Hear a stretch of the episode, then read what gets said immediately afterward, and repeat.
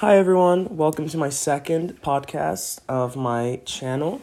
Um, today's podcast is going to be about reflecting on what we've learned in class this eight weeks and sort of reflecting back on how that affects my brand and how I interpreted it, you know, regarding my brand. Um, we started the semester off discussing how we use uh, social media platforms right now. Um, I remember I. I didn't really include my brand as much in my social media posts as I do now. Uh, but we discussed kind of like what the different social media platforms are for, what we use them for, and what society usually looks for in those social media platforms. Um, for me, it was very much Facebook was for family, uh, Snapchat for friends, um, Instagram for like people, celebrities, and you know people with with a lot of followers and stuff like that. So then we learned how to analyze our brand and how to incorporate incorporate that into um, our social media posts. And so um, I came up with, you know, my Instagram is full of traveling and uh, the things that I do while I travel. That's honestly what I post the majority of the time nowadays on Instagram. So I thought that was a good brand for me. Um, and so I analyzed kind of what I post and so what I need to focus on to make that brand cohesive um, all around.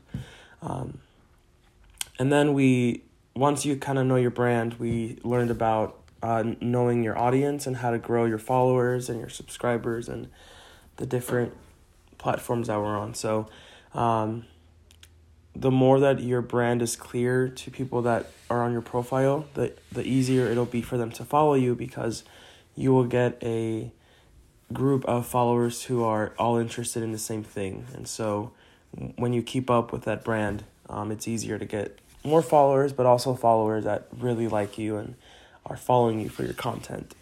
Um, so yeah, I analyzed my followers and I came to a conclusion that it would be people that like to travel and that like me when you travel you like to look up and research stuff to do um, when you are traveling and so like I was looking up people, I think people can look at my accounts and get this the content that they were looking for. Um, the next thing that we were looking at was the different types of content that you can post on these social media platforms. Um, I remember we talked about vlogging. Uh, that was one big one, and that's video, um, video content. When whether it's YouTube or your own vlog, your own blog where you post your vlogs. Um, but yeah, I discussed uh, my YouTube channel. I haven't posted in so long, but um, I definitely want to start posting and really get my brand on YouTube. Uh, my vac- next vacation is to Honolulu, as I mentioned earlier.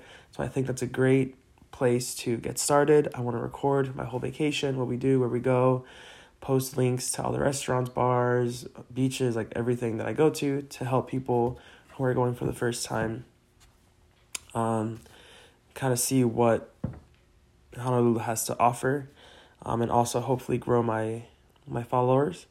Um, I remember we also talked about professional networking. Um, it's all fun and games, but you also have to have a professional um, social media account, and for me, that's LinkedIn.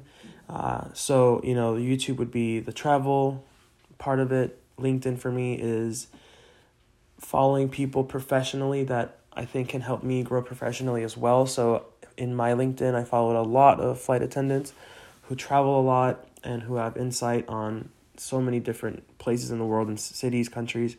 So uh, when you follow them, you know a lot about the professional side of traveling. So I think it's really important to have uh, both sides.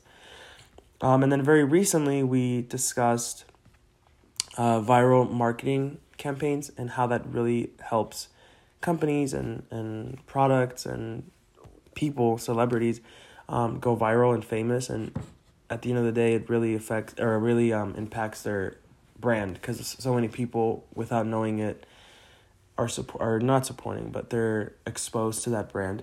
Um, the example of the ice bucket challenge was such a good example because um, you didn't know it at the time, but you were raising awareness for ALS and you know when you raise awareness like that celebrities see it rich people see it and everyday people see it and everyone donated to it. And it's a simple video you just throw an ice bucket with water on your head.